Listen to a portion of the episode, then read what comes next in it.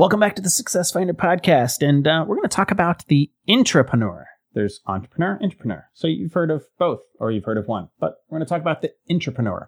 We all know an entrepreneur is an individual who creates a new business bearing most of the risk and enjoying most of the rewards. Now, here, real quick, I struggled with the word entrepreneur for years. I looked at it, the first company that I built and still have today, successful, I don't know, 12, 13, 14 years, however long it's been. And I'm like, well, how does this make me an entrepreneur? How many people have, have entered this arena, this domain, and are, are successful? Like anybody could go do this. And so I really held myself back in where my belief was of my entrepreneurialism. Anyways, that's side note. So we know that entrepreneurs are individuals who create new businesses and, and we bear the risk and rewards. We have a different risk tolerance from time to time.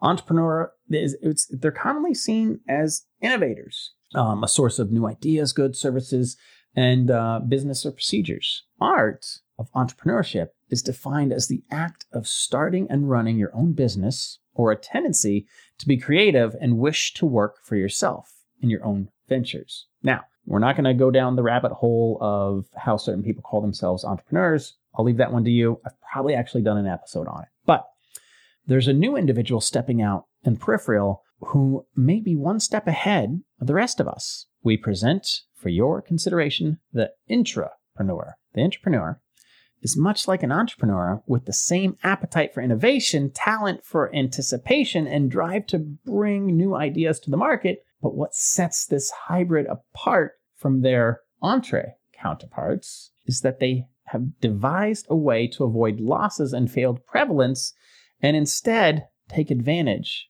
of an employer's benefits. Now, I am not blind to the aspect that now that intrapreneur is reliant upon the entrepreneur's successes and failures, and there is there is something inside of that which we can again talk about at a later date and time. But I want to continue down this intrapreneur path because I think it's really important, especially with what we're building with the Success Finder and entrepreneurs finding their way in there. More people than ever before are working from home. Ah, no surprise there. In the past, being able to work from home would usually mean having your own business, but today, there are so many different ways to do this, and new roles are being carved out to fit every ever changing climate all the time. An intrapreneur is kind of like the halfway point be, be between being an employee and an entrepreneur. It's a relatively new term described describing somebody who works for a company but takes total ownership and responsibility for a certain section of the business. This is the part that I love.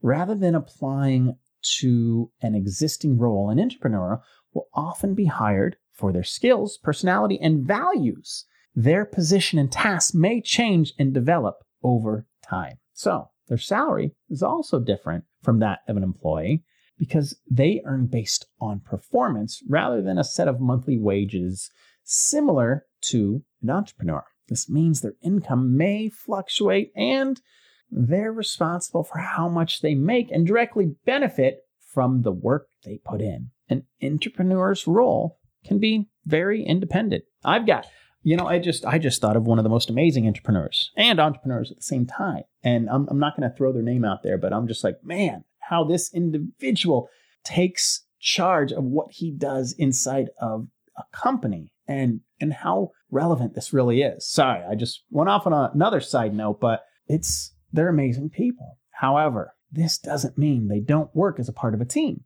Although there is usually less of a hierarchy system in place than a traditional company, there are always more experienced colleagues to learn from and a whole community of like minded individuals to bounce ideas off. That's where the Success Finder is able to flex some serious muscle. I'm flexing muscles right now, big muscles. But on a serious note, if you don't like to feel like a cog in a machine, or that your passion and ideas are wasted in a traditional role, but don't want to start something up from scratch right now, becoming an intrapreneur may just be the perfect option. Intrapreneurship also offers a lot of balance a balance of responsibility while also having a team to rely on when needed, a balance of financial ownership without total control, and so on. There's only one way to find out, but there are a hundred, hundreds of reasons to try.